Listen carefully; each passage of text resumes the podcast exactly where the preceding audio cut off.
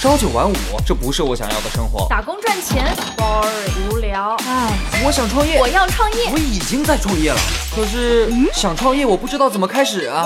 产品流量、商业模式这些我都不是很懂啊。营销管理、运营、销售，这这里头学问太大了，怎么办啊？想创业不懂项目挑选，想经商不知商业技巧。乐客独角兽创业导师崔磊，商业小纸条苏南为您一一解答，一一解答。欢迎进入今天的创业找崔磊。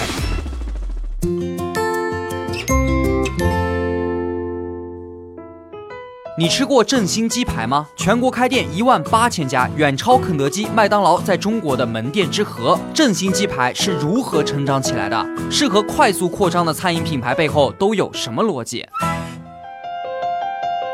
有请崔磊，有请崔磊。我们先来说说正新鸡排的创业故事啊。正新的创始人叫陈传武，是一个温州商人。啊，二零零零年的时候呢，老陈的第一家店在温州开张。那时候他卖的还不是什么鸡排，而是什么火就卖什么。比如他卖过正新奶茶、正新关东煮、正新烤串等等，没什么固定的品类。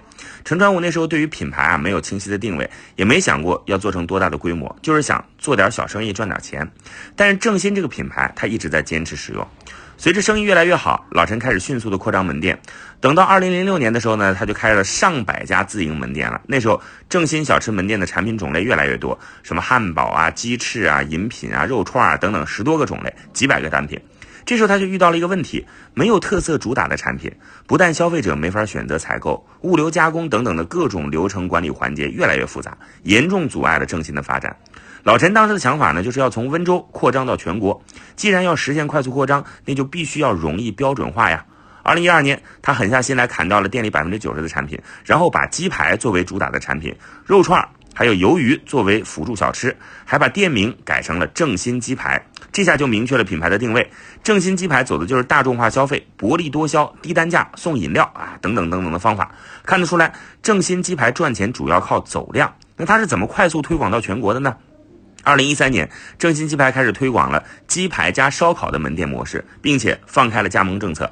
产品本身就比较简单，而且实现了流程化和标准化，这就具备了加盟扩张的基础。另外呢，炸鸡排在中国的受众本来就比较多，哪里都能开，而且呢门槛还比较低，上手呢相对容易，自然也有不少的人愿意来加盟了。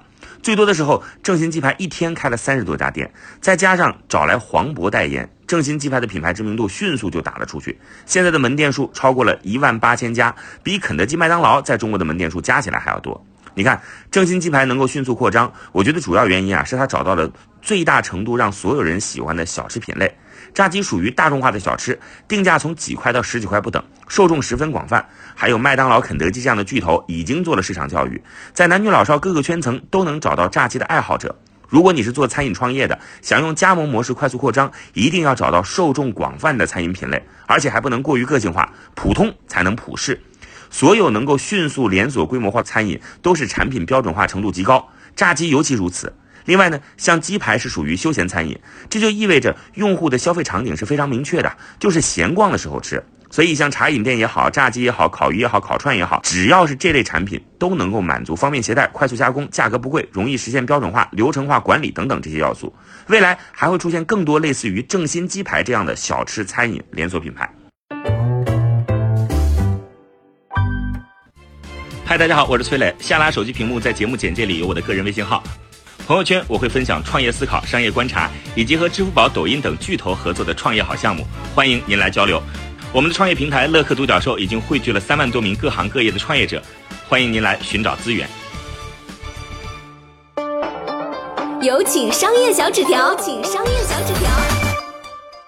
你猜中国什么餐饮品牌的门店数最多？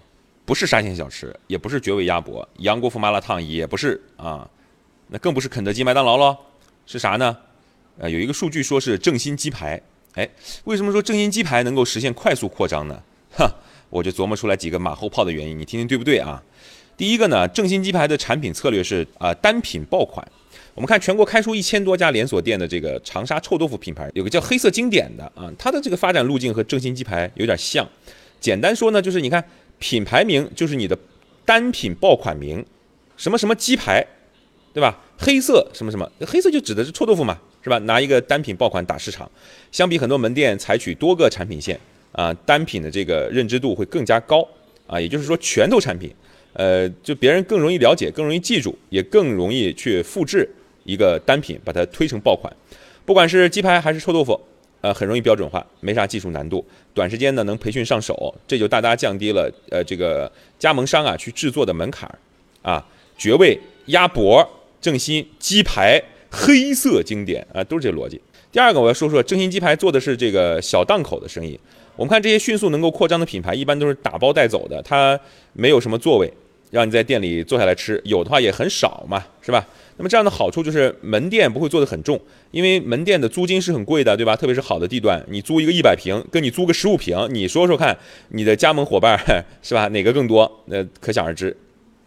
小店呢，其实受地理位置的影响呢，也相对较小。你你五平米开一个，我看那个这个街头有一些什么鞋底烧饼。呃，这种小饼那种小饼啊，也很多。即使是开在旺铺啊，也不会有太高的房租压力。你说我五平方一个炉子，啊，两个小桌就可以了，对吧？鸡排啊，什么香肠、臭豆腐啊，呃，鱿鱼卷啊，什么鸭脖啊，这都是这样类似的单品，即买即走。他做的是流动的生意啊，不用说你在屋里去享受。那这样呢，其实方便了门店的扩张。为什么说杨国福啊、张亮啊啊，他做不到麻辣鸭脖、正新鸡排这个规模呢？因为这个汤汤水水你带走很累啊，你捂一下弄一下，可能还就不好吃了。你非得坐在店里吃是吧？而且这还货架，你还得选这选那，就一一一套流水线走完，啊，就就就对你的店铺的面积提出一个很大的要求，是吧？几平方米你想搞定是不行的。那第三个呢，我想说一下，我说这样鸡排这种东西啊，是踩在了最适合扩张的一个餐饮价格区间里啊，定价是个大学问。中国餐饮报告里面有个数据说，价格区间在十五到二十五块之间的小吃快餐店数量是最多的。这正好说明了这个价格对于小吃快餐扩张的呃一个重要性。正新鸡排十来块钱儿啊，贴近了巨大的下沉市场。消费者对于小吃的心理价位呢，就是十五二十五啊。你说两百五买一小吃，那你毛病嘛，是吧？年轻人购买个十五二十五没负担，你让他花个两三百，他可能得认真琢磨了啊。这个消费的门槛就变高了。再加上所谓这个鸡排啊，它重视它的品牌建设，在一堆十五块的当中，这种小吃里面，它是比较重视品牌的，是吧？它在十五块的里面显得特别高级，呃，显得挺高大上，那就够了。因为你不是跟肯德基相比，你是在跟十五块的对手相比，那这鸡排那感觉就比乱七八糟这个沙县小吃好像要高档一点，是不是？中国有各式各样的小吃，每一种小吃看似市场不大，但可能机会是不小的。鸭脖市场。呃，皇上皇啊，九九鸭呀，绝味呀，周黑鸭呀，一大批，是不？炸鸡同样如此，在品类有了规模支撑以后，就会走向品牌化。呃，如果说你也做点小生意啊，你可以看看有哪些大众小吃容易标准化，形成品牌特色啊。你不一定要去开啊，你观察一下人家这个商业规律，这个一个成功的一个商业的模式背后，都是有科学的规律可以遵循，当然也可以被你消化，用到自己的小事业上面。我曾经呢跟很多创业者沟通过，发现创业者最大的痛点就是缺少资源、缺少链接。